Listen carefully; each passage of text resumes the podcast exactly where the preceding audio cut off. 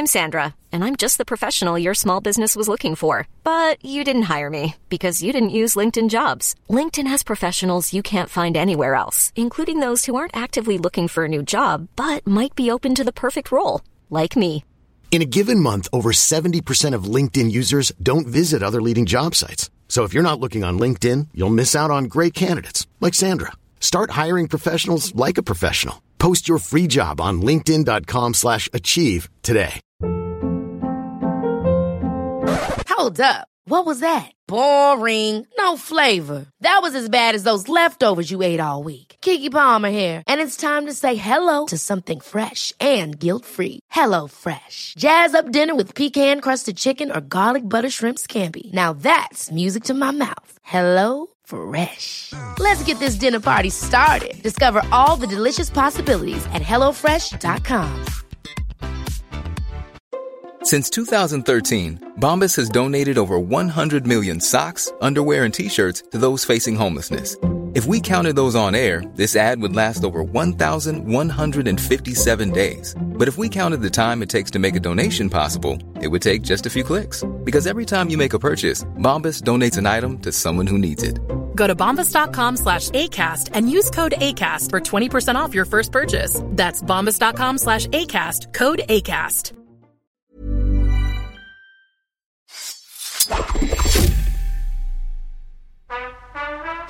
Hey guys, you ever wonder what Phil and I wear while we podcast? You can find out if you join our Patreon. We'll also be talking about the films of 1989, but that's definitely less important than seeing our Zoom backgrounds, our headphone choices, and our sweatshirts. It's true. It's true. You'll get to see all the various pieces of artwork that I have framed on my office wall, and you can see Kenny's garden, sort of. So that's something. That's exciting. It's a hanging garden. It's a hanging garden. Uh, but perhaps more important than anything, uh, we are doing this Patreon to cover the best films of 1989 uh, Batman, When Harry Met Sally, Indiana Jones, The Last Crusade, Ghostbusters 2, with amazing guests like Tom Meissen, Liz Hannah, Joanna Robinson, Bryan Cogman, Chuck Hayward. You can sign up at patreon.com backslash podcast like it's 1989. And for $5, you'll get access to all the audio of these fantastic episodes. For a few bucks more, you'll get video as well of our 99 and 89 episodes. And perhaps, most importantly, you'll be supporting us uh, so we can just keep making podcast content for you guys. Podcast like it. Just podcast like it. Podcast like it's 1999.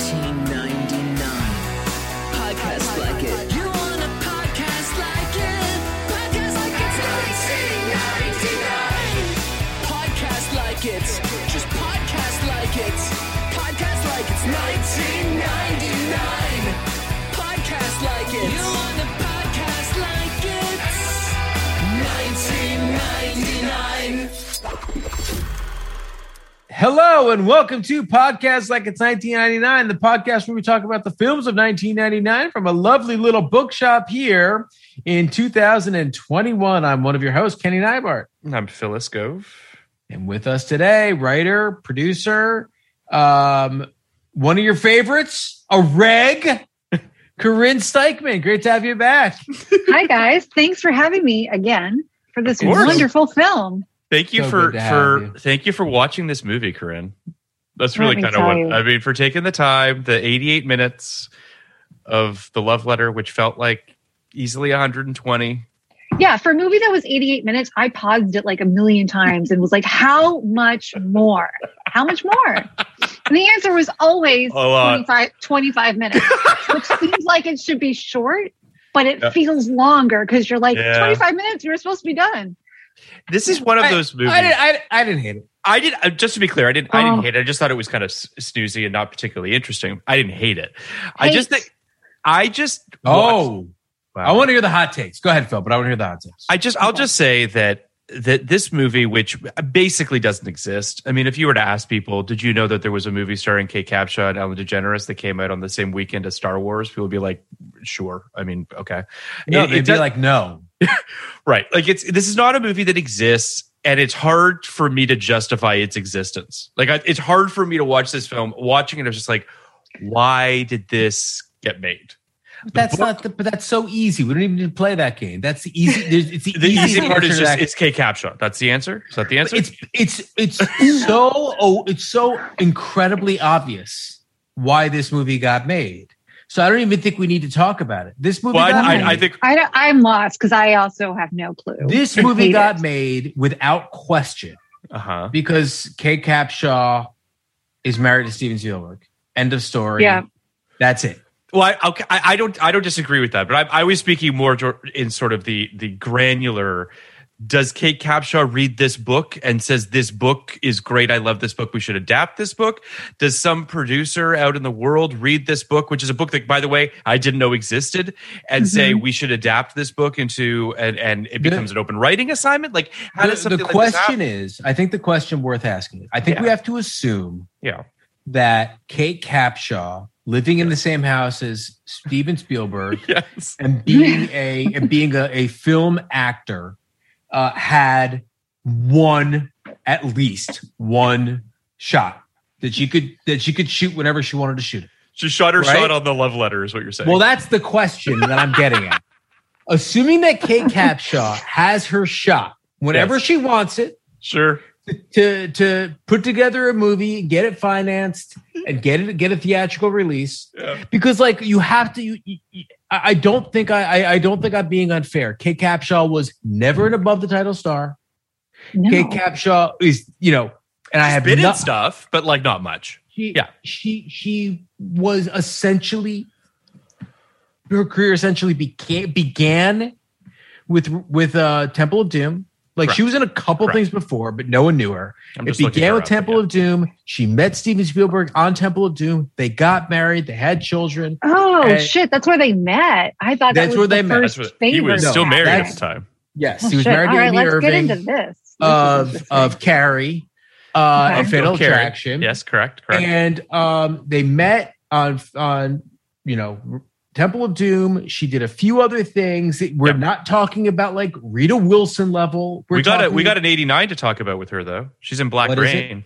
She's in Black Oh, Rain. boy. We're not talking about Rita Wilson level. We're talking about someone who you know she's a Mhm. classically attractive blonde actress. And if things broke the right way, she could have been much bigger, I think, but that's not what happened. So in 1999, I'm guessing she said the kids are old enough. Let's go ahead and put this Kate Capshaw uh, vehicle together. And Sure. Steven said, "Sure. What do you want to do? Because what are you going to do at that point?" And she said, uh, "And this is this, and this is the part of the story that I want to figure Yes. out." Sure. She said the love letter. Why? Okay, here's my counter to that I- idea. Yeah. yeah. I have an alternative history I'd like to pitch. okay. Story goes, they met on Temple of Doom, which is, I'm assuming, some sort of Indiana Jones thing. That is yeah, the second Fair Indiana assumption. Jones film. Which- yes. It's like, what, tw- 15, 20 years before this? 1984. 84. 15, exactly. Nailed it. So 15 years of her saying, Hey, Steve, I want to act. And him being like, Honey, we've got kids. Hey, Steve, look at this script. No, no, no, Kate. I don't think that's right for you for all these reasons. Then it's like, it's like when my parents were like, You can't have a dog until you're old enough to stay home by yourself and take care of it, which doesn't make any sense. But that was the rule. So when I hit 12, it was like, Okay, you can have a dog. He was like, you know, until the kids are out of the house, I just don't know, you know. And then finally, it was like, it was a desperation move of years of wanting to do something. And finally, it's like, hey, here's this weird little movie. And he was just like, you know what? Go for it. that answers the question. But I think it undermines Yes. Their marriage. And I think Or- the fact that they're still together, that Yeah. this isn't a Bill and Melinda Gates situation, I th- now don't get me wrong. hmm Your theory of the case makes perfect sense. Sure. but I want to give Steven Spielberg just a little more benefit of the doubt that he wasn't like giving his like annoying child the movie so she'd shut up, and instead he was like, "Look, you want to, you want to, you want to do something, you want to produce, let's do it, let's go." Well, that's the salient Mhm. detail that I think we need to highlight a little bit. She's a producer on the love letter. It's She's the a- well, only thing she ever produced. That's the Oh, obvious reason okay. why I think this was clearly a Kate A Capshaw project. I am exactly. Yeah. I am ready to really go out there and do something that's important to me. And I'm sure, and this is a DreamWorks movie. You know, this this is this is public knowledge. This was this was Mhm. clearly Steven Spielberg being like, I clearly Steven Spielberg being like, I support you. Whether it was like, I support you, so shut up, or I support you because I think you're a good artist. Um, we'll never know. Though both theories of the case, I think, kind of fly because. But I think that my main question is, Yeah. what was it about this piece? Uh, assuming I'm right, that made her think that this is what I should shoot my shot with. And if Corinne's right, it's what is it about this piece that finally got Spielberg to say, "Oh, fine." So well, there's. I, I. I think that. I mean, I. I. I'd like to answer both of your questions. First. First and foremost, it should be said that I, but I think they're two different answers. I agree. I agree. I, I think it should be said that you know she's in. To your point, Kenny, she's in some movies, and she is the co-lead in a handful of movies. Um, she's in. uh, You know, she's in the failed movie Dreamscape, which is also in '84. She's in Space Camp. Which is actually kind of a good movie, which I liked as a kid, where a bunch of kids get shot into space for reasons that are sort of uh, whatever. Um, she's in Love Affair. She's in How to Make an American Quilt. She's in some stuff, um, but But she, but she is, but as, But as you're as you're noting, she is going down Yes. and down and down Yes. and down the. uh you know, And this is the last thing she ever The does. list of credits. for the for the record, This, is the last. thing- this is the, this is the last movie Oh. she's ever been in. So uh, That's and it's not, telling. It's not to say that you know maybe she wouldn't want to do stuff in the future. Who knows? She was in some TV stuff in 2001. She did two TV movies. Um, but I, I mean, to answer the maybe the bigger question here, which is like why this property, why this thing? There's a part of me that feels like you know, I, I think that in a perfect world, she imagined this would be a nice, sweet rom com that could be a sleeper hit, maybe, and could make you know a little bit of money. the the The crazy part is how much they spent on this movie. This movie had a twenty million dollar budget, which is insane to me. In 1999, that's basically like forty five million dollars today to spend on this movie, which is sort of baffling to me. Um, there is a there's a uh the, the, you mentioned Rita Wilson, which is why my brain kind of went to like my my big fat Greek wedding.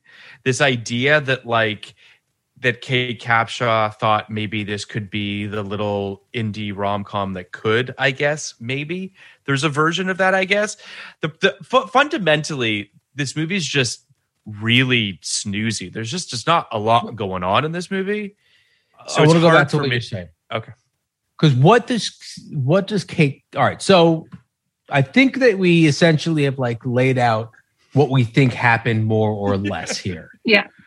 The the question I don't want to yada yada yada over Yeah. what Kate Capshaw wanted out of this, right? That's- like that's yeah. because I think you have to remember this is this is a person who is married to the most powerful creative in Hollywood and maybe the most powerful person. At the time, there were lists that came out. I remember that remember very well. The most powerful people in Hollywood were him, Geffen, Katzenberg. It was the, three DreamWorks executives, right? On top of that, so he's in charge of a multi-billion dollar company. On top of that, he Jurassic Park, et cetera, et cetera. Everyone knows Steven Spielberg, but most importantly, Kate Capshaw already is welcome in any room, anywhere in the world, right? There is no level of, of wealth that she doesn't already have. Okay, mm-hmm. so it and don't get me wrong, I understand the value of making your own money. I understand the value of like, you know, feeling like you have, you know, accomplished this on your own. So I'm not knocking that as a possibility, but I doubt that the I, that the goal was I want to make a big fat Greek wedding and make a hundred million dollars off a small budget. I think it was probably if that happened, great, but that didn't like jumpstart Nia Vardalos' career in any real way. Did not. What I think she probably wanted was this is proof of concept. I am a movie Right, star right, right, right, right. right? I am a movie star, and maybe I'm Right. also a superstar producer who can pick out, you know, great projects Yeah. and put them together.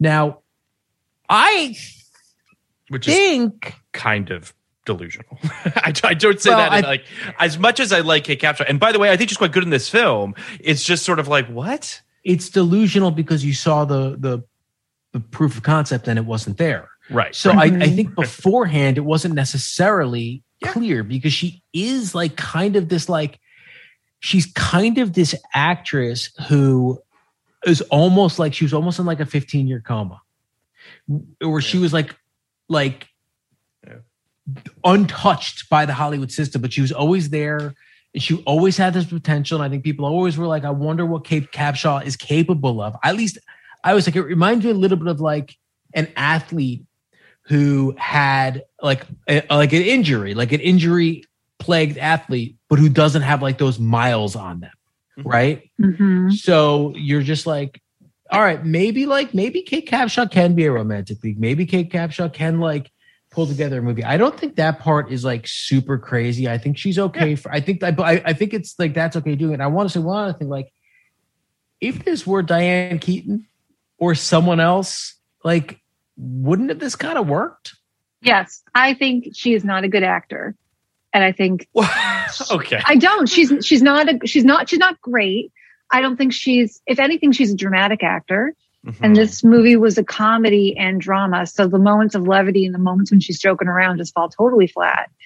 And there's also not a lot of drama for her to really sink her teeth into. So she's kind of left in this weird middle zone of just kind of being sort of reacting to everything just in the same way, in a way that doesn't move her character forward or or make me feel anything for her. So I I excuse me. I don't totally disagree, and I don't. I, don't, I just don't want to put this entirely on on Kate's shoulders because there's a part of No. me too that feels like this film is is not particularly well directed either. Um, you know, th- th- she has essentially no chemistry or very little chemistry with the two men that she's supposed to have chemistry with, essentially. Um, so the casting is is a little wonky, and we'll get into sort of a lot of that. But I actually didn't she didn't bother me in the movie. I think what you're circling, Corinne, is more that like she doesn't have the wattage and the charisma necessarily, or sort of the stardom, the star Mhm. power, if you will, to be able to keep the lights on for this whole movie. Yeah, like Right? a Like, rom com it's- is yeah. i if you put Julia Roberts into The Runaway Bride, Sure, which we sure. did, that's not a great movie, but you still want to watch her and she's still doing stuff and Sure. she's still kind of lighting up the screen. That she's just not that Yes. person. But I also wonder if it wasn't just like this movie has all the stuff that makes sense to me in terms of, you know, a rom com that should work. Like it's cute, it's fun. The love letter thing has a long history in Hollywood rom coms. You know, you've got mail had come out the year before. So I feel like there was a world where this really works. And I wonder if the book isn't just really great and and the adaptation of it just it all kind of fell apart, but she still saw the book in there and I- then still believed in it for that reason. I think you're right, Corinne. I think everything you're saying is like dead on. In that, I love that. I don't think she's. I, I I don't. Well, I don't like. I I don't necessarily think you're basically saying like Kate Capshaw's a bad actor. No. Stop. I think this is I the wrong think- movie for her. Yes. Yes, and w- and and I would also agree with kind of what Phil's saying, which is essentially she is not the right actor to put a movie like this on her shoulders. And one thing it does, and you're you're certainly like saying this, you know, Corinne, it shows you the value of a Meg Ryan, of a Julia Roberts, of a Diane Keaton, of a being the being the lead in a female focused romantic comedy. Sandra Bullock is Michelle Pfeiffer. very fucking hard. Yes. It's very it's it's it's maybe the hardest task you can have as an actor because you are Mhm. you are at one point tasked with being funny, sensitive, vulnerable, and beautiful. Yep. Like that's a lot of shit. Yep. yeah, you know? and it has to translate from your life into onto the camera and then onto the screen. Like that's not. That's it's not also it's also kind of thankless too a lot of the time Yes, right like and- it's Yeah, it's, it's it's, it's a who takes it genre seriously. it's a genre yeah. that feels disposable which is also Yeah. fucking which sucks and it, and it takes a movie like this for you to realize, or like one of the you know Katherine Heigl movies, Yep. uh, for you to realize that you can't just put any pretty face into Yep. these roles. It Mhm. goes far beyond that. Now, the question of whether this, you know, the person has to be pretty is another question altogether. Yeah. But for the vast majority of Hollywood's history and inc- up up to and including today, that person has quote unquote had to be pretty. So that is another issue that like women face and men face uh, less. Like the, the craziest thing about this movie is you take like one of Hollywood's most famously handsome men, Mhm. shave off his defining feature, and stick him in these horrible, ugly clothes and make him like a nerd. Like, like, what are you doing? What are you doing? What are you Yeah. What are you doing? like No. well what i mean what you're doing is that i I'm, i have a pretty i have a pretty cynical read of this whole thing which is like the movie called for I- I- like Phil, i was watching this i was thinking this is a very similar plot to like young adult and this movie called for almost like a patton oswaldy type of guy in Yeah. That Selleck role because that's the Mhm. guy who like could never get her, the guy who wrote her the love letter, and she wasn't interested. But this guy is Tom fucking Selleck. Shave the shave the stash and put him in like some boxy clothes, and he's still Tom Selleck, right? Mhm. Whereas, Yeah. whereas if you put like any any you know quote unquote normie in there, you know, like at least I'm understanding exactly Yeah. why she's choosing like well, young. Well, what's Tom funny is Selleck. I, I actually felt like it's so funny because um, the Tom Everett Scott character, I felt like it should have been reversed. Like Tom Everett Scott's character should have been super sexy, hotter. and then Yeah. yeah, and then and then Tom Selleck should have been dweeb. But it's like they got the wrong actors to do the wrong yeah, role. I think, Corinne, So and you weird. may be able to to correct me on this. I Mhm. think that the people in that movie think that Tom Everett Scott is the world's hottest man. Well, They, The they certainly the try to yeah. sexy. They truly, they. I mean, they, he, they get him shirtless. They get him all like greased That's- up. You know, and I'm a huge fan. yes. That thing you do, love it. Love him. He's a young Tom Hanks, but he's a goofy, lovable next door Yeah, neighbor. he's not. He's not hot. No. Well, I mean, we don't he's think he's cute. hot, but like Yeah. things change, man. You know, it's like Krasinski was was initially like this like goofball, and now Yeah. Krasinski's like the hottest man in Hollywood. Right. So Yeah. like I do think that like Tom Everett and I think my understanding is and it's I think it's I think Tom Everett Scott is considered hotter than I think we thought he was from like that thing you do days where he was kind of the goof. yeah. Yeah. Yeah. But Yeah. he's not he is not But the him character Without a shirt on, wasn't I wasn't like, oh, come like this isn't like hoochie this- mama. Isn't this guy supposed to be isn't this guy supposed to be Chris Pine? Like isn't that the isn't it Yeah, supposed to be that? exactly. James Right? Marsden, somebody like that. Yeah. Yeah. Some yeah. hunk. or like a, a young Matthew young- McConaughey or something. And like it's yes. just- Yeah. And the other thing about it being Tom Everett Scott Yeah. is like that guy has like serious adult son energy. And he does. He does. he has such adult He does. son energy. Yeah. Whereas like Chris Pine is like young man energy. You know? Right. Yeah, this is uh, you know it's funny you you brought up young adult, which is interesting. I didn't that wasn't the movie that kind of hit me. The movie that hit me was um, You've Got Mail. Um, Yeah.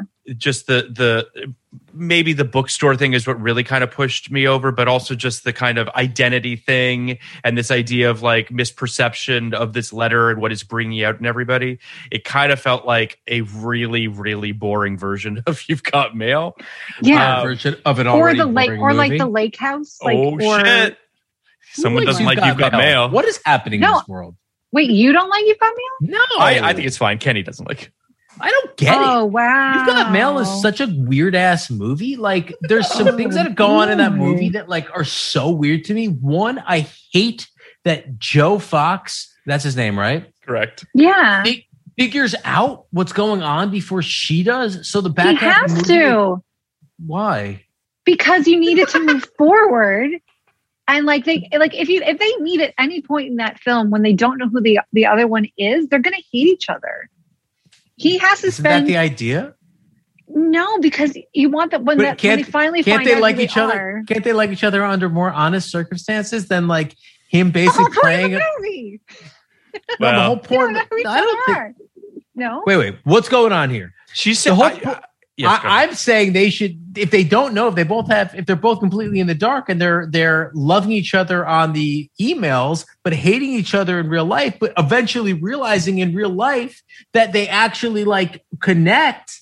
That would work, but he is playing with a full deck and she's playing with a half deck. It's so unfair to that. There's an imbalance. There is an Yes, imbalance. it's an The- the- imbalance. The, point, and it's about and halfway then he the wins, film. and then she fucking reads children's Well, but- books in a Barnes and Noble. How Well- is that good? half the movie, they don't know who each other are. Half Yeah. the No, time, half the time, working at a, a Fox Books. She which doesn't work in a, Noble. no, She doesn't work she doesn't work in Fox Books. She gets a What? job as like a, a children's book editor or writer or something. And then she reads books in a Fox. It ends No, with her she- reading a book in a oh Fox. my book. yeah, but she's no, not. But she's not doesn't. working there. Okay, but then She she could just never be in a Fox. She could just She be goes- there. I mean, No, no, she's not just. store full. she's not just- She goes yes. into Fox Books That's to the sad. children's section and sits That's down sad. and looks at what Yes. has taken over her life and she cries. That's not her ending the movie in a Fox Books. She's, Well, then- it's Well, like no, she's no, there- mourning there- the loss of her store. There is a. Kenny Am is I wrong, Phil? You're you're not wrong. At the very end of the movie, Corinne, she is doing some sort of a reading at his bookstore. I'm having some sort of like mental. I swear, I swear to you know. that does. I swear that does happen. She has a reading in her bookstore where she reads the Roald Dahl book. no, at the very end of the movie, there's I a really scene don't with her. This. Okay, She- I'm gonna have she- to like. She I'll- I'll step capitulates. She she capitulates to capitalism. The bad guys win. She marries the bad guy. The bookshop around the corner goes under, and we're supposed to think this is happy. And then she said, "I wanted it to be you all along." And then Dave Chappelle does nothing else in the movie. It's not to me. It's not satisfying. And if it was any other two actors, it would have been like super unsatisfying. But we have like we we we have a, a well of goodwill for these two people to get together, no matter even if he's a corporate raider trying to put her start a business, which he does. How is he? a- Right. It's so good. Like, okay, so I'll Why give you that the the fact that the gender the, the gender dynamics don't translate to now. Like having a guy who kind of gets all the power in the relationship and then manipulates her, like Yes. that doesn't it doesn't translate well today. It didn't translate well then. Yeah, but it I- did because they Not for can't me. meet. Maybe I'm. they, they can't meet until the idea is that when he sees her in Cafe Lalo, Yes. and he realized, and, and Dave Chappelle's like, because it is Kathleen Kelly. He's like, I can't go in there. He's heartbroken because this person that hates him so much is this person that he loves so much. And without him having that knowledge, he can't push the ball forward in a way that's interesting to the audience that gets us invested and changes his character and changes her character in a real way. Like he goes into that into that restaurant. He tries to make amends with her. I do. I, I He, he, I'll, I'll just put her out of business. Fine, we'll stop. I'm gonna. There's I no just- way hold on, hold on, hold on, hold- Did he put her out of business or not? Did he put her out of business or not? I know, I and mean- that's why he has to know because he has to make amends with her. And he's like, if I was just Joe and you were just Kathleen and we just met, this would have worked. And it's just the business stuff that got in the way. Can I just? I'll just say. the way. some- They I'll just say something here. Hold on. I'll, I'll just say this. I did not like You've Got Mail for a really long time. Corinne can Good attest to this. It was not a film that I liked. Uh, not a film that I hated. I saw it when it when it came out in theaters. I thought it was fine and charming and whatever. And then I watched it subsequently over the years, and it just didn't really work for me. Perhaps for some of the reasons that Kenny is talking about, which is that I just I, I didn't really love the energy between Tom Hanks and Meg Ryan in this particular film. That being said, I watched it for the Blank Check podcast relatively recently when they did uh, the Nora Ephron series, and I found it charming. Now, I don't know if it's because I'm older, I'm more jaded, I don't care as much, I turned my brain off, whatever it is. But the charm of that movie worked on me this time the around. people they had on were wild about it, and it started to make me think. They were wild about it. They, They had were. like, they had- Yeah. they had like Most uh, people are. Well, I I think it might be a generational thing. I think I was a little older when I watched it, and I, and I think I was a little more jaded when I watched it. I said, and and it really, really, truly didn't work for me. Like, and it still doesn't work for me. And I think like th- there's nothing romantic about that movie at all. I think that movie is like about a, about a guy I mean- putting a woman out of business, but and then and then saying, but it's okay because I love you, and then she's saying, well, it's okay because now I'm I'm on your team. So I think it's very like deeply sad and I not a good way that to end that message. movie. I think that Mhm. Corinne makes a really valid point about the scene in the restaurant and how uh, how Tom or Joe is sort of re- is is really kind of gutted by how brutal she is to him in that scene, and he realizes how shitty the situation is. It's a bad I can't- situation. I'm not. I'm not. I'm not going to sit here and and say that the film isn't, uh, you know, a pre 9/11 corporate Starbucks Wait, AOL fucking. That's what it is. But, but, I mean, but that's I, what I it no, but but I think what's what's disappointing. It's kind of what we we're talking about with the WandaVision yesterday, Phil. Is like I do think it's a pretty great setup for a movie, like a very very strong setup for a movie. Uh, I think it's than the love letter setup, for instance. Right. No, But- I mean better than the love letter setup, which I think is actually a pretty good setup too. But Okay. love letter set love letter setup is super hackneyed. Like this is, you know, look, it's based on another movie, but I think it's a very strong setup. Pen pals who in real life, Yeah. you know, people who are like communicating by by mail or email, who in real life are, you know, Enemies. rivals, Yeah. enemies, rivals, whatever, whatever you want Yeah. to say. Yeah, yeah. I Mhm. think the execution of it, uh, particularly the stuff I'm talking about, like this this midpoint turn, destroys the movie and destroys like it puts her in it puts her in the dark and she's falling she's falling for someone who has this really important piece of information over her and literally uses it to the point where he wins the battle and then wins her and I don't know her happy ending. What is her happy ending? I think you're putting a lot of today's perspectives on it because it's really about this woman who she inherited this bookstore from her mom. And it wasn't never her like dream to own and run this bookstore. She took it on because it was her mom's store and her mom meant everything in the world to her and she passed. So keeping the store afloat was was was a memory oriented endeavor for her. It wasn't a passion That, that's not what that felt like to me, but okay. to me that that's how i felt so the, the loss of the store is more of a heartbreak on a personal front because she feels like a failure because of her mom and it was her store and all this stuff but leaving that store gives her the opportunity to figure out who she is independent of her mom's legacy in that neighborhood and she has a moment to sit down and she decides she, she could actually be a children's book author or editor i forget which one it is so it's really about yeah That's so it- that's that's great. The way the man showed her what she was really set out Okay. for. the man I just- did store. Listen, I'm a, the man crushed, crushed woman. her dreams, believe- cost her thousands of cost her cost her probably Can I just- hundreds of thousands of dollars. But you know, she became a children's book editor, s- selling books in his store, and I guess he gets to live. She gets to live in the penthouse with him. But here's So the it's a big thing. win. I I just- you know, she's Fox cute. Books went under in 10 years. That's Fox horrible. That's true. So, she- so she's a loser twice. That's so sad. Hold on, hold on. Let me. Can I, I, I do. I do want to say that one of the things I do You'd think, hope. think about You've Got Mail is putting it next to Sleepless in Seattle and seeing them as sort of yins to each other's yangs. I think that there is a really interesting idea of Sleepless in way- Seattle is about keeping each other, is keeping these two people apart. This this Worked without them seeing each other in the middle of the movie. They had to say it. I- That's I- the I- exact counterpoint. That I'm not- Sleepless I'm in not Seattle sa- worked so. I know you're on my side. The Sleepless in Seattle worked so perfectly, and you didn't have to have some weird midpoint where they met and he knew that it was her and she didn't know it was him. Like The stakes So if you- get higher. This It is- becomes so- more so you've- complicated. so you you've get more got Mail invested in is the a- story. you've got don't, Mel's a she's, better I don't think she's saying it's a better movie. I don't know if she's saying it's a better movie. I just think that they're Sleepless interesting. Seattle. yes. I think they're about, for me, they're about the same. I just think they're interesting counterbalances to each other. I really Yeah, don't think that. one is a one is a, uh, an experiment that works, and the other is I- an experiment that fails. I, That's I would actually argue that the respectfully vibe. disagree. I actually think that that you've got mail is a more. I don't actually really love the Meg Ryan character in Sleepless in Seattle or her whole sort of. Uh, I love her. Gentile. I- I get it. Everybody is. I just. It's just not my thing. So what I Gentile. there's just a very kind of like everyone's kind of like blonde haired, blue eyed kind of. There's Oh, this well, very that's, sort of like yeah. there's this whole thing going on that I don't really love about it.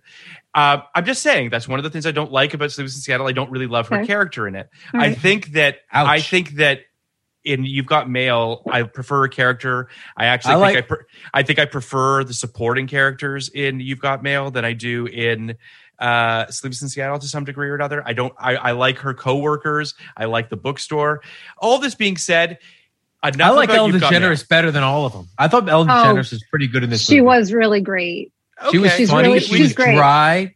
I really enjoyed her that. character. Delivery was great. I love her choices. Every time she says a word, she kind of like rushes the I end of the completely line. agree. Love it. I Love like her. Ellen DeGeneres a lot. This felt a little odd to me, but we'll, we'll let let me just give a very brief synopsis All and some, right, some all right, context all for the love letter. Uh, a Thank God story it's not a centering. podcast like it's 1998. We're not I was doing going to You've Got say, yeah, Mail. we're, dude, we're not doing you got mail that we Okay, basically you, just did. you- you take, Uh, we take the films where they go. We take the conversation Uh, wherever it goes. Obviously, it was going to go to a. You know, I was listening to Blank Check this morning, and they're doing Yeah. Poetic Justice. I don't know if you've listened to that, Yeah, Phil. I listened to a and they little do bit of like 15 minutes on Billy Zane, who's Yeah. in four minutes of it. And Yeah. the reason they're and, and Love it took, it took them Billy like fo- Zane. it takes them like 45 minutes to get to Poetic Justice. And the reason it takes them 45 minutes is because it's a pretty fucking boring movie and they don't want to actually talk about it. So bit. that's what's happening here right now. Like Yeah, we don't actually want to talk about this pretty boring movie, but let's do it. I don't disagree. Uh, I. I, I, I, whole, I wholeheartedly agree with you as to why we're not talking about the love letter, but let's just talk about it. Uh, a story centering on the discovery of a mysterious love letter in the sleepy New England town of Lobley. Uh, the letter is unsigned and no one, knows who's, no one knows who it is meant for. And as it passes from hand to hand, it provokes great curiosity, making the population look at each other in a new light. The love letter opened on May 21st, 1999, against The Phantom Menace, The Mummy, and Entrapment. It would go on to make $8.3 million on a $20 million budget. It's got 33% on Rotten Tomatoes from critics and 38% from audiences. I honestly couldn't find any reviews really to uh, to to speak of. Couldn't find Um, any reviews. Ebert didn't Yeah. review it. Nobody really reviewed it. I think that, and this is, so I mentioned this on Twitter, and I think it's worth mentioning here because to me, this is the prime example of counter programming not working. I remember standing in line waiting for Star Wars tickets, and there was a group of people, ironically, standing in line waiting for the love letter tickets outside the York Theater in Toronto, which Corinne knows. And I remember they were they were sitting there and they thought they were so cute with their signs for the love letter. They thought they were so funny, taking the piss funny. out of us. Wait, it's It is funny. I mean, it's it's, cynical. What it's a you, like, it's a funny bit for twenty minutes. They Yeah, stood there funny. for like seven hours with us. I mean, Good it's for them. anyway. It, would- All that know, being- it would but- it, it would be less funny if it wasn't the love letter. But the love letter, it's it is punching up. Like this No, is sure. a vanity product for Steven Spielberg's wife. So like if it were, Uh, if it sure, were a- I- another movie, like if it were like uh, that horrible movie we watched about the woman about uh, the blind guy. At Um, first sight. At first sight, uh, Yes, at first also sight. a Corinne Steichman joint. Yes, if it were that, I would feel bad because that's honest people trying to make an Yes, honest buck. Sure, sure, sure, sure. But this is, you know, this is a I- I vanity guess- project. Sure, but I I'm- take, I don't know taking if they knew that. taking, taking that out of the equation for a second, uh, the reason I bring it up is because in my brain, when I think of counter programming, this is the movie I think of. This and Star Hmm. Wars, weirdly. It's the only thing, the only real connection I have to this film is that. I think of when Fox Hmm. put an Oscar De La Hoya fight against the Oscars. which Oscar versus Oscar. Which is something they actually did. That's amazing. That's, that's- really funny. I think that this, th- th- I guess my point more than anything is this film, I think had, I mean, and by the way, Notting Hill comes out, I think, what, like a week before this movie, if I'm not mistaken. So, like, the counter programming thing, or maybe I'm thinking of something else. I could have sworn that it also came out around this time, but um, I know I need to. When did it come out? Wasn't it November? No, no, no. Notting Hill was definitely, um, uh, definitely. My apologies. Uh, yeah, so it came out May 28th. So it comes out the Okay. next weekend. So it's clear that like the idea was we're just not going to put it in the same weekend. We're going to let one weekend go by, let it have that first big weekend, take a little bit of wind out of its sails. So we're not going up against a freight train in the same way. And it works out. Notting Hill's obviously a huge success and lots of people wanted to go see a romantic comedy. Uh, it- it's just this film obviously just could like what were I just honestly don't know what they were thinking. Like I don't know why they thought this was a good idea I think in terms it's of its release. I think Oh. it's so material. Like this is this is just this movie doesn't exist if it's against the Phantom Menace or if it's against Love Stinks. This movie just would never exist. Yeah, yeah, it just yeah, it's just it's so ephemeral. Yeah. It like there's nothing here. And Yeah. you know, I I the fact that I, I do like wonder about the alternate history where the love letter is made with, you know, Diane Keaton or even a fucking Mira Sorvino. Yeah. If people review it, like the fact that no one even reviewed it Yeah. speaks to like how little interest there was in a movie like this. Yeah. I, I do think it's also, you know, I, I agree with everything you're saying in terms of whether or not the casting could have been different. I also, you know, not to put not to put too much weight on this, but this movie just shouldn't have been released when it was released. If this movie was released in February, if this movie was released around Valentine's Day, if this movie was released in the fall, like I think this movie maybe has a shot. But this movie just got absolutely carpet bombed by uh, the biggest movie to come out in 20 years. I mean, it's just like it's it's insane to even to to suggest that it could. But I don't know. The, what is also interesting, and not to get political, but I'm going to get political for a second here. Weirdly, Boy, the thing that when you Google this movie that comes up is Tom Selleck going on Rosie O'Donnell and having the whole NRA conversation that they had. So he, yeah. So Tom Selleck did an advertisement, I guess you'd call it an advertisement, a commercial, if you will, uh, for the NRA. And he came on Rosie O'Donnell's show to plug the love letter. They did two segments. The first segment was all about plugging the love letter. The second segment was all about the NRA. Oh, and it is a tough five minutes to watch as Rosie O'Donnell makes a lot of very valid arguments, but in a very Rosie O'Donnell fashion. She doesn't necessarily let him finish speaking. She cuts him off a lot. She's a very kind of, you know, we all know who Rosie O'Donnell is, and I don't say that in a bad way, but it's just, it's one of those conversations that is interesting to look at in a vacuum now. This is again, this is pre 9 11. This is all just a, you know, a very different America for all intents and purposes. And, you know, it's just it's just an interesting little time capsule of being able to be like look at this thing that happened in early 2000 or whenever this this this uh, interview happens and it's just weird it's a weird little blip but it's also a thing that i think tom selleck is kind of remembered for in I the didn't press tour remember for this movie oh so there yeah, I you go didn't know either, but it, it checks out. It I did is watch the- the, Rosie O'Donnell show, so maybe I even watched it. That's very that's that's very upsetting. It's, it's Um, yeah. I, I, again, I don't. I, I don't. I don't. We obviously don't need to get into a whole conversation about uh, about the NRA, but it is just a sort of. It's one of those things where you have to wonder: Does this hurt the movie a little bit? I imagine that you know. I'm imagining that Kate Capshaw, as a producer and actor at this film, was not thrilled to have her lead actor go on Rosie O'Donnell and and preach No. the positivity of the NRA. So it's just a bunch of things that you're just like, all right, this is just not great. But all that being said, um, I want to kind of I want to kind of talk about this premise for a second because Kenny, you mentioned that you that you liked this premise, this idea of I think this premise is potentially a great Cute. premise. Yeah. Yeah, At some it's point, classic.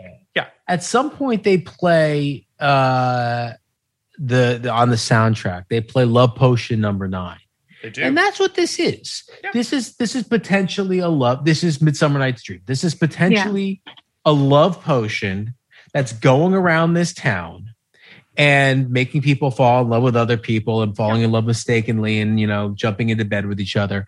And you probably you know there's a version of this where it's much broader. And i don't mean Mhm. broader in terms of the comedy. I mean broader in terms of i mean you would it would result in broader comedy but broader in terms of how far this letter gets out among the populace. Mhm. and you have all sorts of people falling in love with the bottoms and falling in love with all those people and having a lot of fun with it that way. Um i don't think they did that but like it's to me like Hey, I'm Ryan Reynolds. Recently, I asked Mint Mobile's legal team if big wireless companies are allowed to raise prices due to inflation. They said yes. And then when I asked if raising prices technically violates those onerous two year contracts, they said, What the f are you talking about, you insane Hollywood ass? So to recap, we're cutting the price of Mint Unlimited from $30 a month to just $15 a month. Give it a try at mintmobile.com slash switch. $45 upfront for three months plus taxes and fees. Promo rate for new customers for limited time. Unlimited more than 40 gigabytes per month. Slows. Full terms at mintmobile.com. Hey, Dave. Yeah, Randy. Since we founded Bombas, we've always said our socks, underwear, and t-shirts are super soft. Any new ideas? Maybe sublimely soft. Or disgustingly cozy? Wait, what? I got it. Bombas. Absurdly comfortable essentials for yourself And for those facing homelessness. because one purchased equals one donated. Wow, did we just write an ad? Yes. Bombas. Big comfort for everyone. Go to bombas.com slash ACAST and use code ACAST for 20% off your first purchase. It's a winning premise like it's it's so easy to get and it's so Yep. easy to to have fun with potentially they just didn't really do it It's a You know, the- comedy of sorry. errors. It's like a really great episode of Frasier where everybody Yeah. thinks somebody else is somebody mm-hmm. else. And that stuff can always be funny because it's classic. Yep. You just got to stick to the rules. And this movie didn't really lean into that or lean it into took what it, it, it was took it trying really to do. seriously is what yeah. it did yeah. It's. I, I would also say too. The movie that also came to mind as I was watching this was Amelie, a little bit too. Um, well, first of all, the score actually kind of reminded me a little bit of the Amelie score, but also just the um, the fate of it all. This idea of sort of like you know this kind of puppet mastering of people's love lives, which is something that that Amelie does in that film. There is sort of this kind of whimsical kind of quality to this film that There's a that Frenchness.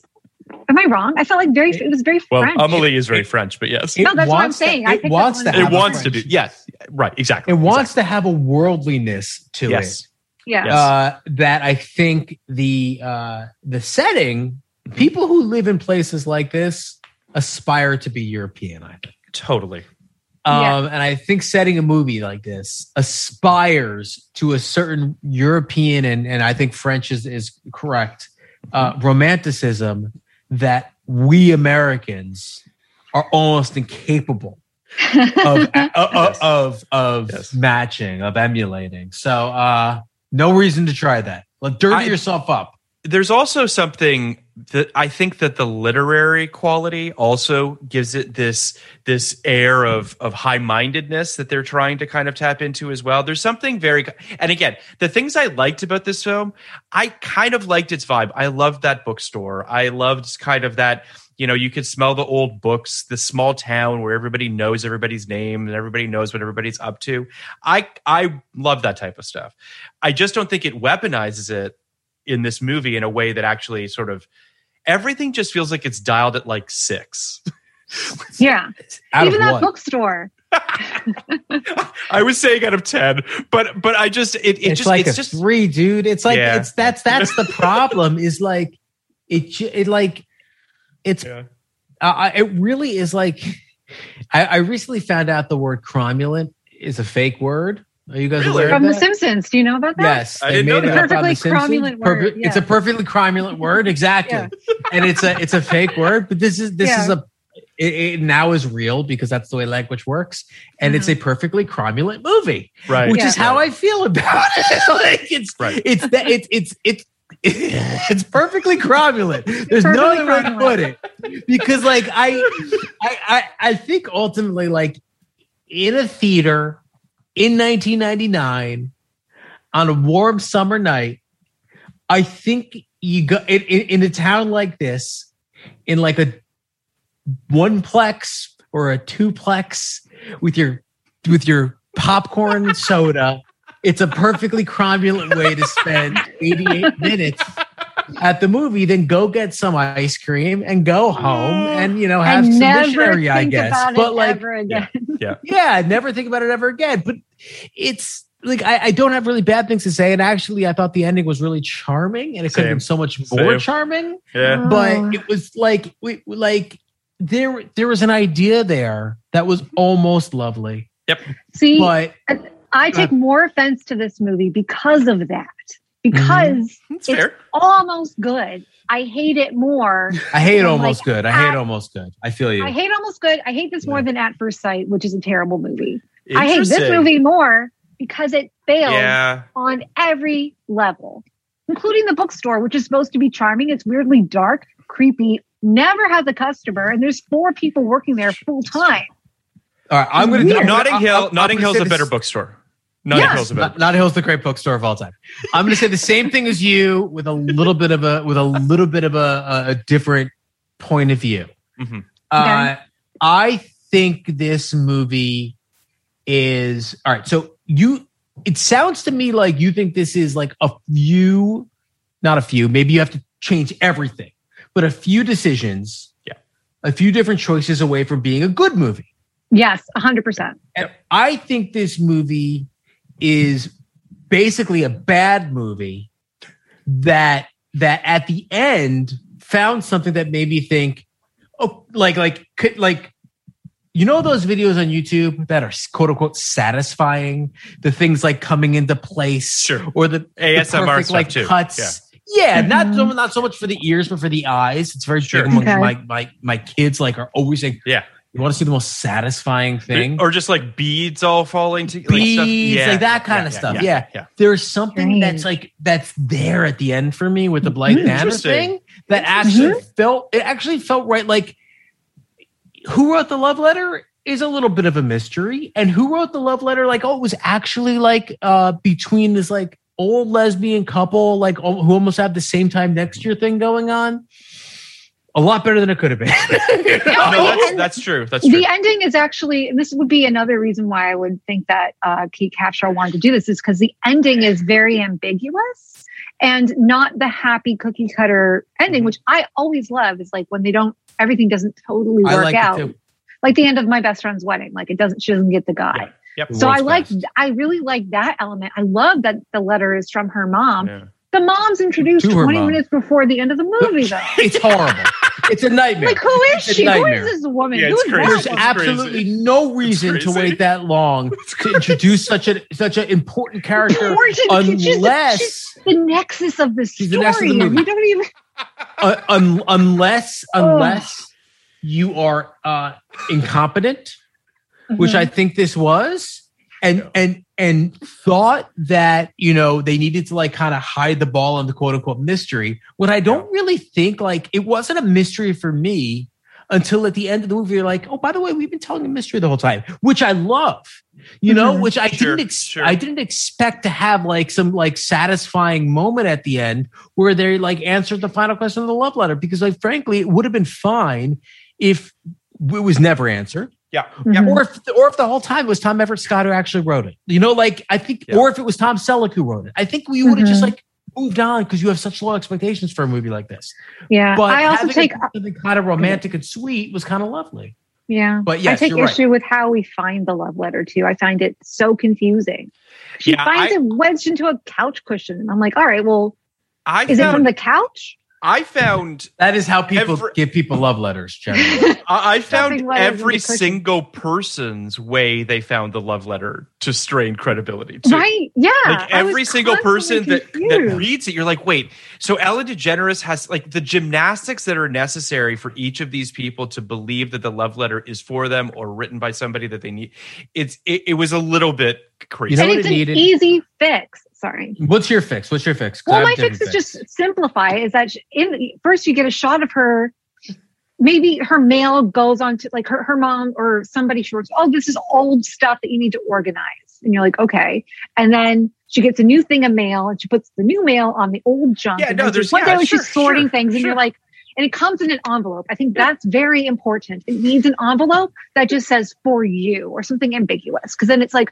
What's well, but then, Oh, but then you get, but then you me. get to the problem of nobody else can have like the reason I'll that give this letter is fix. is easily. But anyway, yeah, I I'll give hear- you a different fix. yeah. Okay.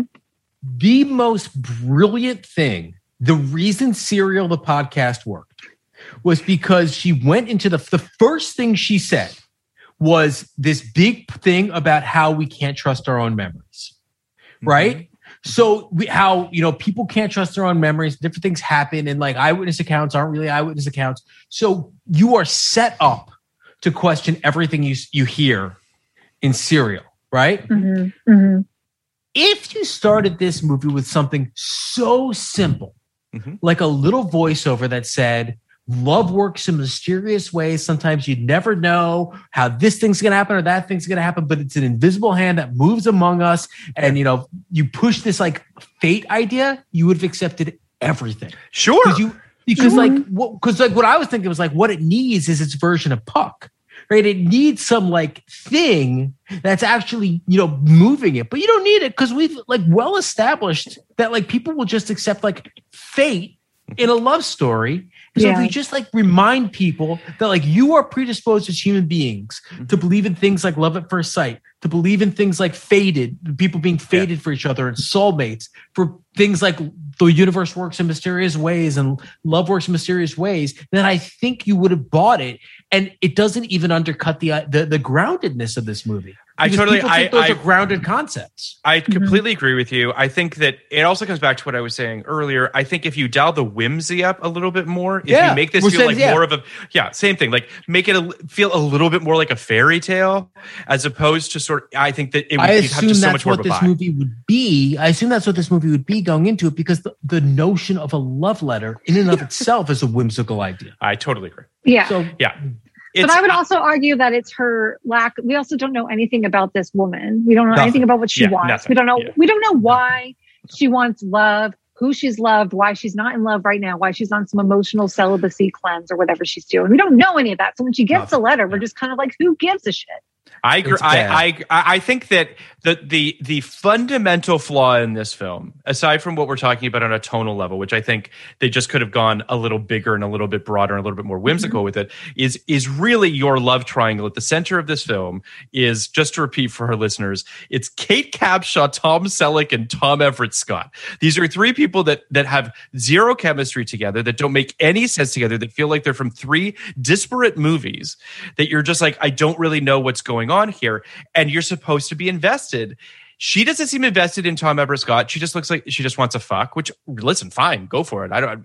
I didn't even Great. get that much out of it. like, I don't even say really- like like fine, go for it. Like come But did you- on, she she is a, I'm she is a, she is a forty six year old woman. He's a twenty year old man. Like okay, I guess okay, sure, but like again, you're shooting your shot, and that's the shot.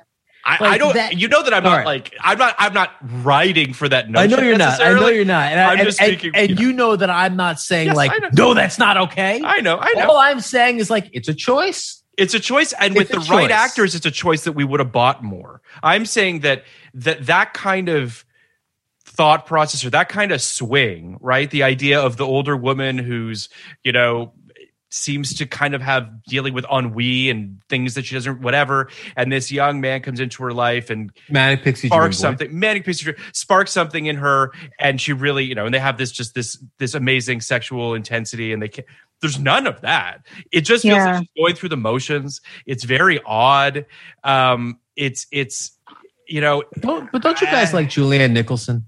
Yes i was just gonna say she's great in this she's great the on uh best. Mare in east of easttown which she's in right now and she's great I love her. I, I, love can't her. tell and how I, love her. feel about her. I want to love her. support her, as a should love woman. her Did you my, ever my, see? my, uh, my question mark is I Tonya for her. I thought her, you ever her and see, I Tonya uh, she's bit. in i tonya Mhm. She's the ca- she's the coach, and I always found Oh, her to be a little bit out of I- I- place I- in such on. a great movie. Did you ever Yeah, see August uh, Osage County? No Yes, I will. She was so good in that. I don't understand why. I people forgot she was like. in that. I don't. She was like. Well, she That movie was a lot. Why? I don't understand why people don't like that movie. I, I, So I people like hated that movie, and I, Yeah. I, I loved it. I thought it was I know great. it's based on a play that everybody loves. I feel Well, like yeah, it's- Pulitzer- it's like a based on Pulitzer play Prize that winning everybody play. yeah, loved, but in the yes. movie, it comes off as so giant and fucking crazy. Yeah, like everybody's It in was love with everybody else. Everybody's Yeah, incestual. awesome. Yeah, it was cool. Julia Nicholson in I Tonya, which I'm now looking at pictures of, I completely she's unrecognizable in that movie, which is why I didn't recognize her. Um, she's Yeah. great in, in uh, Boardwalk Empire as well. Um, she's very good. She's a great actor. Uh, big fan. She's very good in this, and I wish she got more screen time. And I wish she, quite honestly, I thought she had genuine chemistry with Tom Everett Scott. Like Me they too. had Yeah, something that was true. that I thought was really interesting, and never really capitalized on anything it with anyway. it. Um, so let's talk about Ellen DeGeneres uh, real quick here, because I do think that, um, you know, I'm a fan of Ellen DeGeneres. I think there's there's there's really kind of no one like her. She'll deliver a line in a way that seems like it doesn't make sense, and yet it's the perfect way for it to be delivered. And I think she does that a bunch of times in this.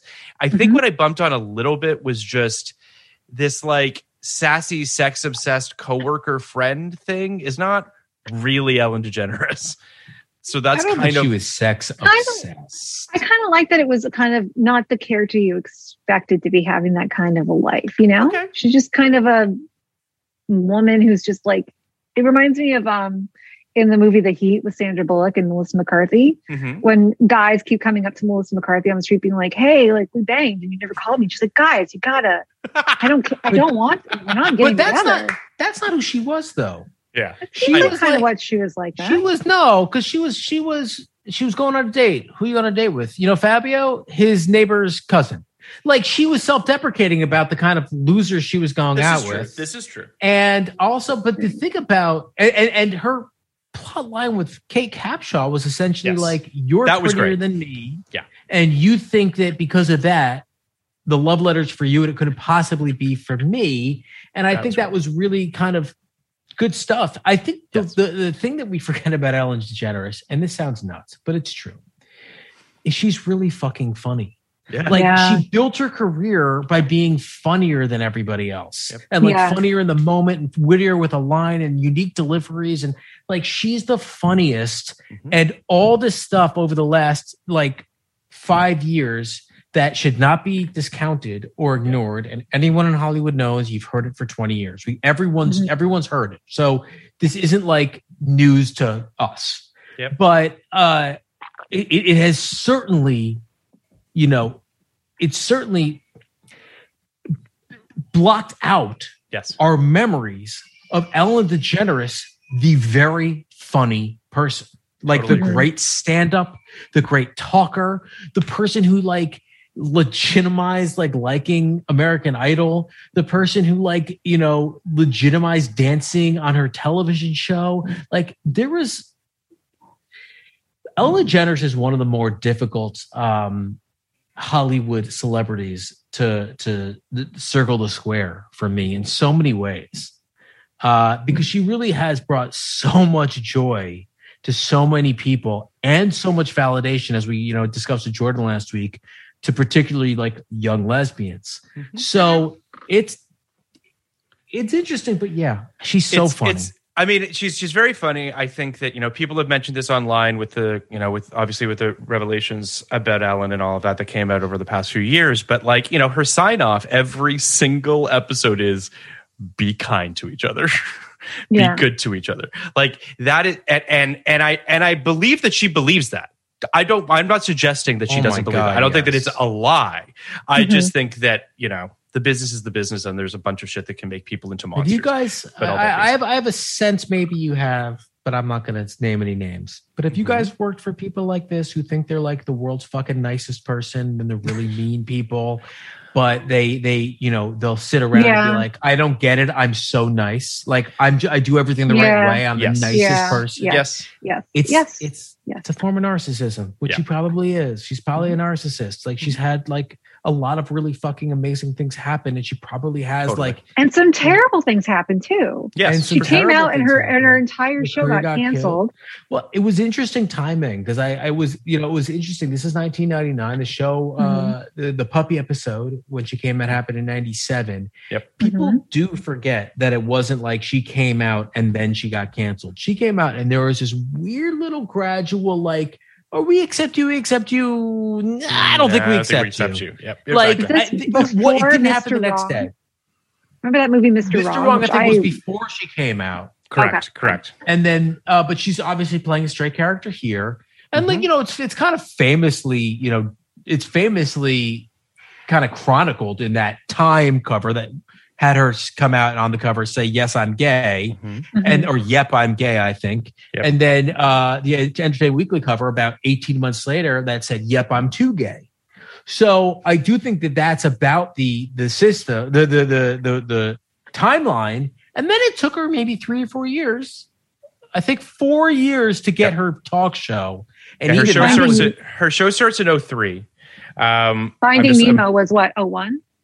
Uh, no, Finding Nemo is uh, 2003 as well, so it's the same year. Okay. She, I mean, the, she, and also it should be said too. Like the show wasn't like a hit right out of the gate. Like it took time. It needed to build. I mean, as as is the case with a lot of these daytime shows, where like you know it takes some time before people can suss But out whether they want it this. Or not. definitely wasn't one of those DOA shows No, that no, no, happen no, no, no, no. all the time with celebs. Yes, for sure. Yeah. I, I think that it is, you know, I'm just, I'm looking at her filmography here. You know, she's got Mr. Wrong in 96. Uh, she's got Dr. Dolittle. I guess she's a voice in 98. She's got Ed TV Love Letter in 99. Finding Nemo is in 03. So really she's in sort of 99. She is in a real kind of, she's in the tall grass. Like what's, what am I going to do? How am I going to get out of this? Um, you know, she does, she hosts SNL. Um, she's on Will and Grace. Uh, she hosts the she hosts the Emmys in 2001, um, and then she gets her show in 03. She does a stand up special here and now in 2003 as well. So like it's all kind of it all kind of comes together for her in the early 2000s. But Time was slower back then. sure. Yeah. sure, I, like it's just like two years now. That's Yeah. that's that's that's a, a nap.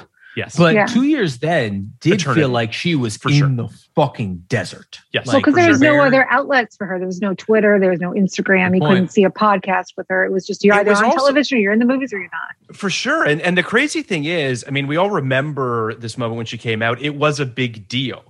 And what's amazing is that how quickly something that seismic and that sort of like media centric or whatever, and then just go, like just disappears. Like the town just Mhm. literally forgot her number, or was just like, Yeah. we are just not interested in this, Yeah. which is crazy to think today. Yeah, well, I mean, it- no, it's it's not that crazy. It, it reminds me a lot of Colin Kaepernick. Reminds me Well, of that's like, interesting. That's and interesting. that's lasted a lot longer than You're two totally years. right. Yeah, You're you're right. reminds me Yeah. of- it- you know, and there because there was a groundswell of support right after, Yes. and like Mhm. a lot of people, you know, kneeling, and a lot Yep. of like a lot of celebrities, a lot of endorsements, a lot of Yep. people were on his side, and then they lost his number. Like it, there is this moment where. Yep. The people in charge decide, all right, we've lent our support, and now it might be more trouble than it's worth. yeah, Yeah. I, I think it it also becomes just i mean money talks right you know and at a certain point they start to you know you start to crunch numbers you start to look at this and to your point kenny you start to say like the investment of my time versus the amount of money that we can make off this thing and this is all terrible but that's it is a business and unfortunately that does come into play um, i i want to talk just for a quick second about gloria stuart who is in this film as well oh boy. uh, looking somehow considerably younger than uh, in Titanic. In Titanic, she looked like she was 500 years old. They And made her look older. Yeah, 'cause Yeah. she's supposed to be like 102. Yeah, or it's, something. it's, it's, she's, I mean, she is very old in this movie and seems like they were just like, how many takes can we get out of Glory? but so confused as to why she was even a character. Like, what did she add to the story? Why was she there? I have no idea. Where did she come from? Why, Why she didn't still she rap? Yeah, why didn't she rap? That's a very good question.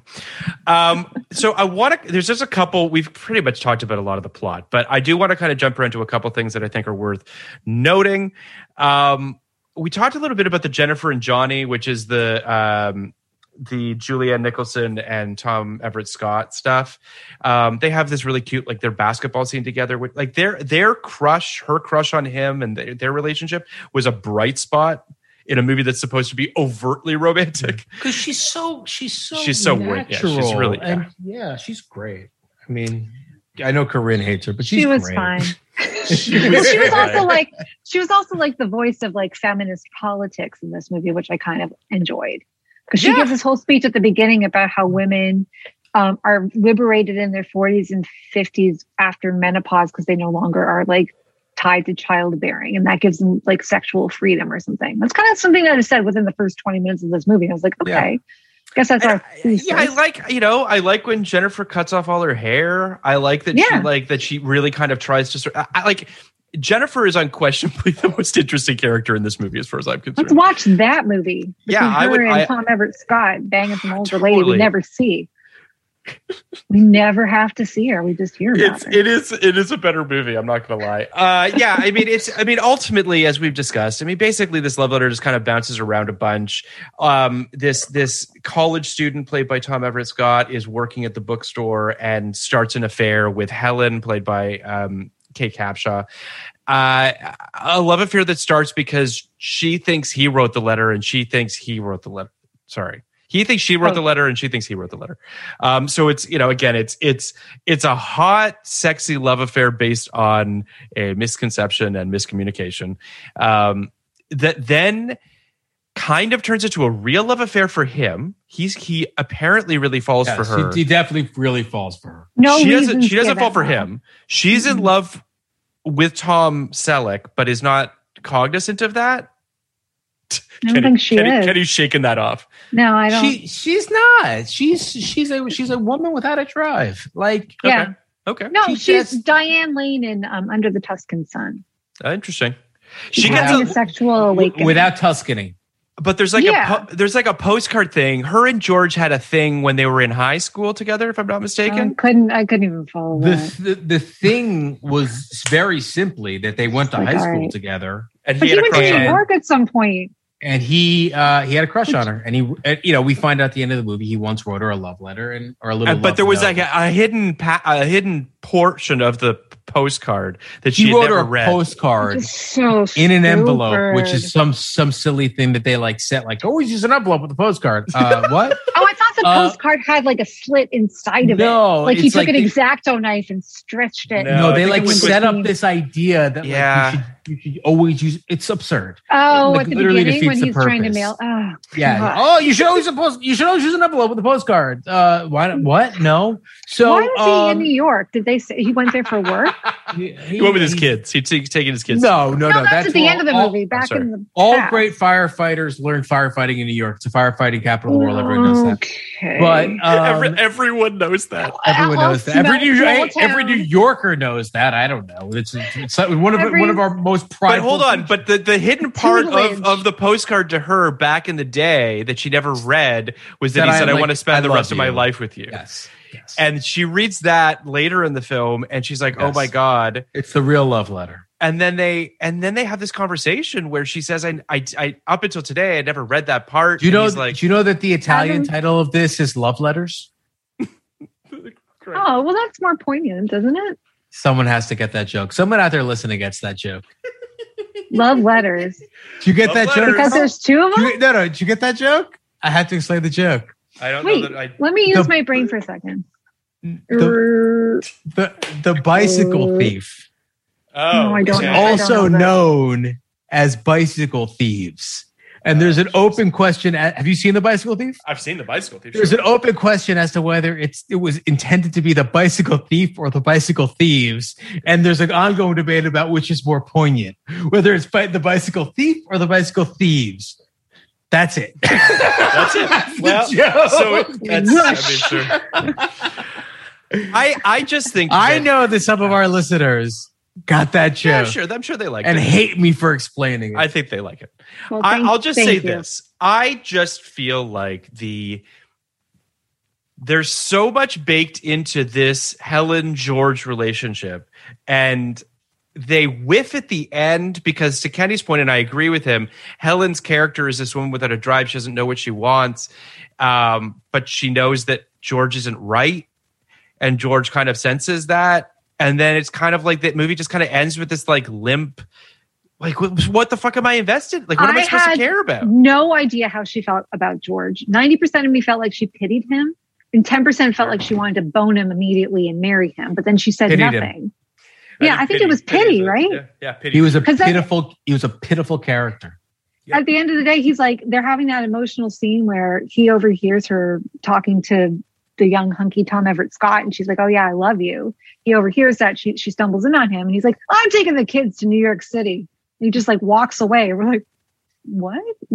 Why?" And she just kind of stands there, and then that's pretty much it.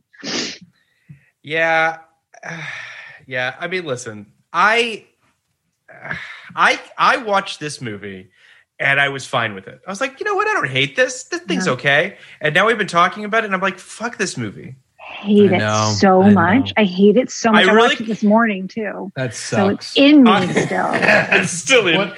I That sucks. Still in let's. I, I would like to. I'd like to rate this, Corinne, because I want to. Um, I want to ask you about the movie we're doing next week, which is uh, a, Mhm. a Toronto movie. So I want to. I Oh, want to talk about that. a fun. little. Uh, I hope that you've seen it or or know it exists. Um, so I'm going to go first. I didn't see this movie in '99. Uh, I before this podcast, shockingly, I can't believe I'm going to say I gave this movie a 60 coming into this podcast. Uh, I thought this movie was kind of cute, kind of endearing. Didn't hate it. It was sort of Oh, on, no. and I watched cromulent. it. Per- perfectly cromulent movie Perfectly cromulent. and and uh and then we talked about it for the past you know hour or so and uh i'm down to a 40 now i can't really recommend this film i, I don't think this movie is a total fucking fart. Like it's not a bad like it's not a movie that i would be like run away from this movie but i certainly wouldn't say like this is a movie that that anyone needs to see. Um i think that there's some good stuff in it. I think that kate capshaw isn't totally right, but I did watch this film and think to myself, I kind of wish that Kate Capshaw was in more things that could have used her talent, which she has. Um, I think it's got a good cast across the board for the most part. I think that there's just some. I think that I think the actors in this movie are good. I think they're miscast at, at a lot of places. But uh, what about you, Kenny? What do you think? I think you nailed it for me. Everything you said is more or less what I felt, uh, including that I went above 50 before. I, w- I gave it a 54. Yeah. I was prepared to give up a, like slightly below a 50, and then I kind of felt a little charmed by the the ending ending. So I went Yeah. a little above. My, the last thing I said was, uh, "Oh fuck it." So I, I went ahead and gave it. A, I said it has. It, I said it, it I, a great, a great review. Go, great, great. I said uh, it, it has the tone of a romantic comedy and the pacing of a French romance. So I feel you. Sure. It's it's just no good. It has no pop. No elements are above replacement level, but I remain not offended. So I think I was ultimately not offended, not Yeah. the world's greatest review. Um, I'm slightly offended, I guess. Slightly offended. I'm gonna I'm gonna drop it down uh, to a 45. Um, Yep. movie, you know, like look, the, it's you know it's interesting because Phil, you and I have like slightly different metrics for the would you recommend. Yeah, you tend to say if someone said to you, "Should I watch the Love Letter?" Would I recommend it? Mm-hmm. And I tend to think if I was given like the the blanket task of watch a movie, and someone said, "Well, what do you? I want to watch a romantic comedy." Would I say, "Go ahead and watch the Love Letter"? And the answer is absolutely not. But I would not say like I would not like ever say like, "Oh, it's just a horrible movie." This is an example of a horrible movie. The way Love Stinks is. Um, right, right, right, right, right. So forty five. This movie exists. Go I, ahead, I, I want to just one quick thing, Corinne, before you do your rating. Yeah. I, I do want to just relay to the audience what the final, final moment of this film is. Is that the letter gets pulled out of a window out into the world to create more romantic hijinks? Forrest Uh, and a feather style. better than that. Better than that. At least, at least I know romantic hijinks are coming, as opposed to more Forrest Gumps. Amazing. Uh, Corinne, that- what's what's your uh, what's your rating? More on this feathers? Oh, More birds. I forgot that you don't like Forrest Gump either. There's a More lot we to pillows? talk about. Pillows. This is the thing. He's You- you- gonna walk in Corinne and loves people's Tom- lives. Corinne, Corinne Oh, loves you Tom Hanks. love- she's willing to. She's Hanks. really willing to go anywhere that Tom is willing to take her. And really Phil knows my feelings on Tom Hanks. Yeah. Oh so. boy. Yeah, that, Secret so maybe this is the root of all these Secret problems. I understand. um, all right, Corinne, what's All your right, rating? Well, I after I watched it, I was at a stone cold twelve. wow. Fuck this movie. If you like romantic comedies, if you like good storytelling, if you like chemistry, if you like to be interested or mildly engaged in what you're watching, if you like to laugh more than like just smile and go, that was almost a joke, this movie is not for you. After this discussion, I'm at a hardcore four. Wow. We're Four. That at might be the lowest rating we've ever had on this podcast. This movie Kenny. sucks. This I- movie I- could have been good and it sucks.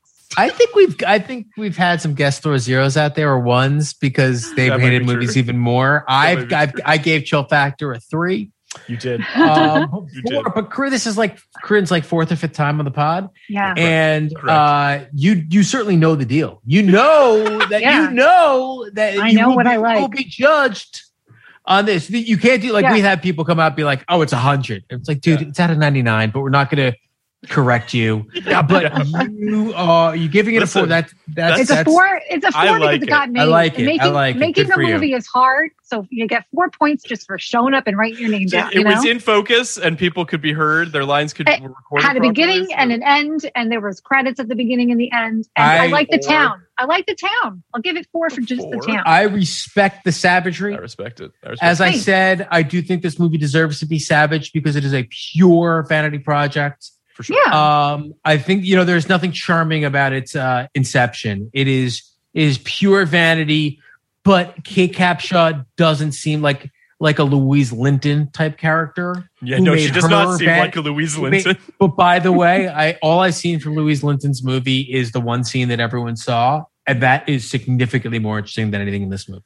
Yeah, I, I watched. thought- the, I watched the trailer for whatever her movie is called, and that thing. Uh, it, you know, yes, anyway, there's sorry, a movie Corinne. called Something's Got to Give, starring Da- Diane Keaton. everyone's and- seen that. That's a we've great seen flick. this movie. Yeah, we've seen this Okay, movie. I, I don't remember liking it, but I guarantee you that movie is way better than this. Yeah, one. it's a Keanu good Reeves is the hot younger That's guy. a that's Sure. a Nancy Nicholson Meyers. That's not Any- fair. Nancy That Meyer does anything that's better. Anything Nancy Jesus. Meyer does. I want to know if Nancy Meyers watched this movie and said, "Fuck this movie." Well- Nancy Meyers did not watch this movie. better. We we might didn't have. bring up we didn't bring up Nancy Meyers, but I I- we did we did talk a lot about the uh or at least I went on and on about how I, I made the point of saying in my review replacement level, Right, which is right. you know which is a sports term for like the the if you pulled the, the next guy up from AAA in baseball, the the amount he would give you.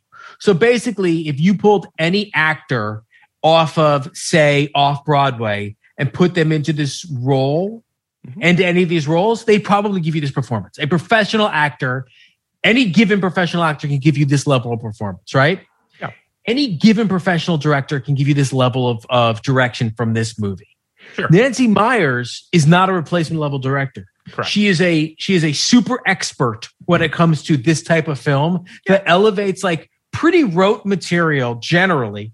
Uh not the material, but you know, the settings, the complications, the dynamics. Like this is stuff Mhm. that we've seen over and over in romantic comedies. And she always takes it to a far more interesting and engaging place because she's a really, really good director in a very not showy way. Yeah. And this Mhm. Yeah. film, if directed by Nancy Meyers, could have been highly watchable. A hundred percent. If Nancy Meyers did this movie, this movie would be. But be she probably would great. never like. She would probably never waste her time with a movie called The Love Letter about the way a love letter makes people fall in love. That's no, she probably would, but oh, I guess it's, that's it's just true. too That's gimmicky a- for her. It's, it, she's not a gimmick. Like the thing I love about her so much, and I do love her and her movies, is how not Mhm. gimmicky she is. I agree. So- They're just they're just people Yep. having life even like a movie like even a movie like The Holiday, which is like a little gimmicky, like that's a thing that people do. Yeah. you know. So She's not a high concept writer, which is No. great. That's why that's No. why her stuff is great. Mhm.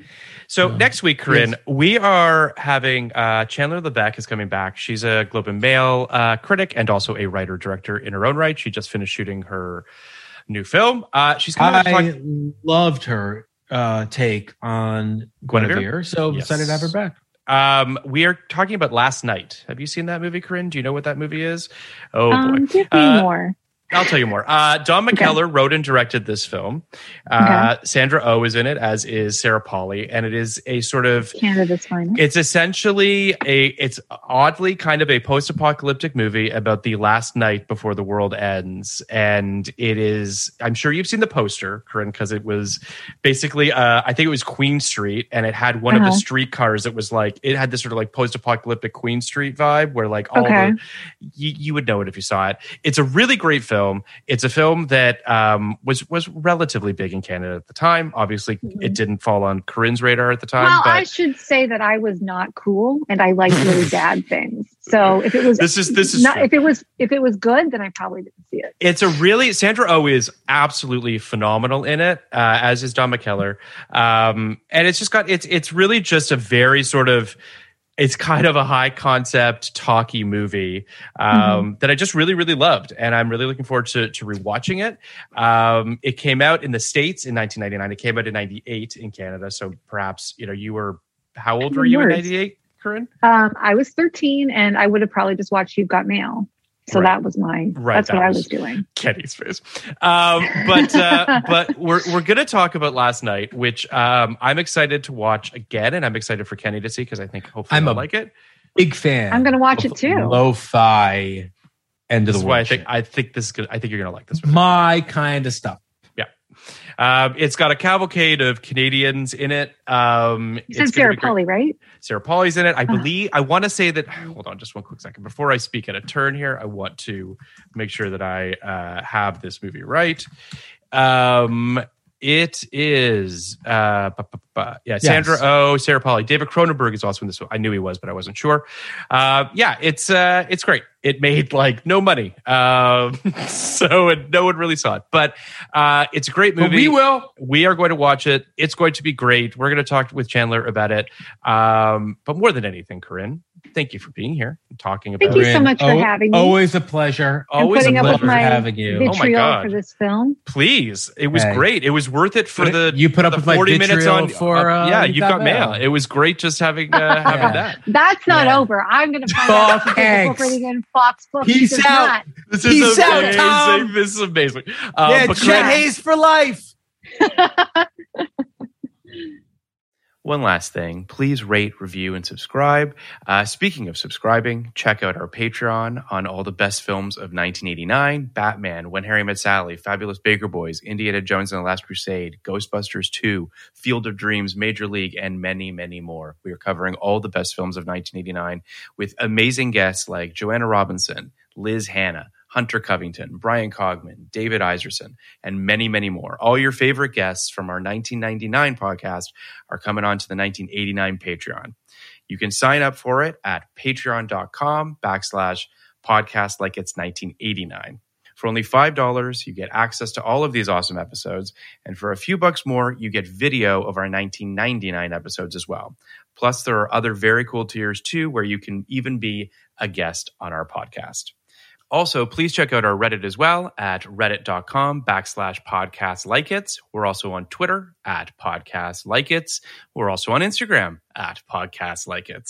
Thank you to Ernie and Will for producing our episodes, Sullivan for our social media, Jan Katas for our artwork and theme songs, and most of all, thank you all for listening.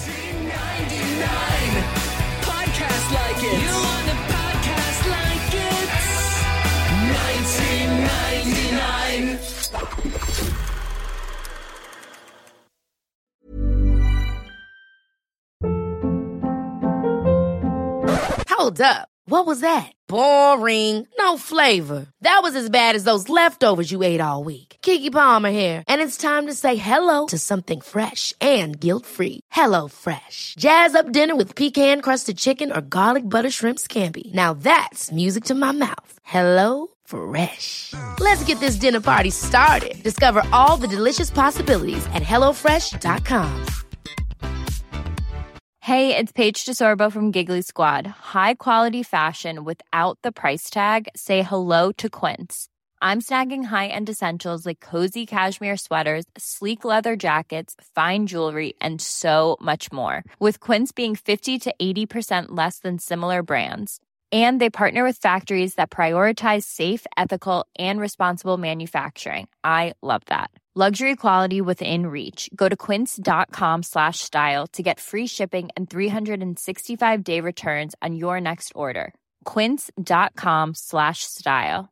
The secret to visibly firmer, summer ready skin is here. Osea's number one best selling Undaria Algae Body Oil. Clinically proven to instantly improve skin elasticity and transform dull, dry skin to silky, soft, and unbelievably glowing. Rich yet never greasy, Undaria Algae Body Oil is formulated with sustainably sourced seaweed to help replenish the skin's moisture barrier and seven nourishing active botanical oils for results you can see and feel all over. The best part? It's signature scent. A blend of freshly squeezed grapefruit, cypress, and mango mandarin transports you to sun-kissed summer days. This all-natural scent is unforgettable. Everything Osea makes is clean, vegan, cruelty-free, and climate-neutral certified, so you never have to choose between your values and your best skin. Get healthy, glowing skin for summer with clean vegan skincare from Osea. Get 10% off your first order site-wide with code GLOW at OseaMalibu.com. That's O S E A Malibu.com code GLOW.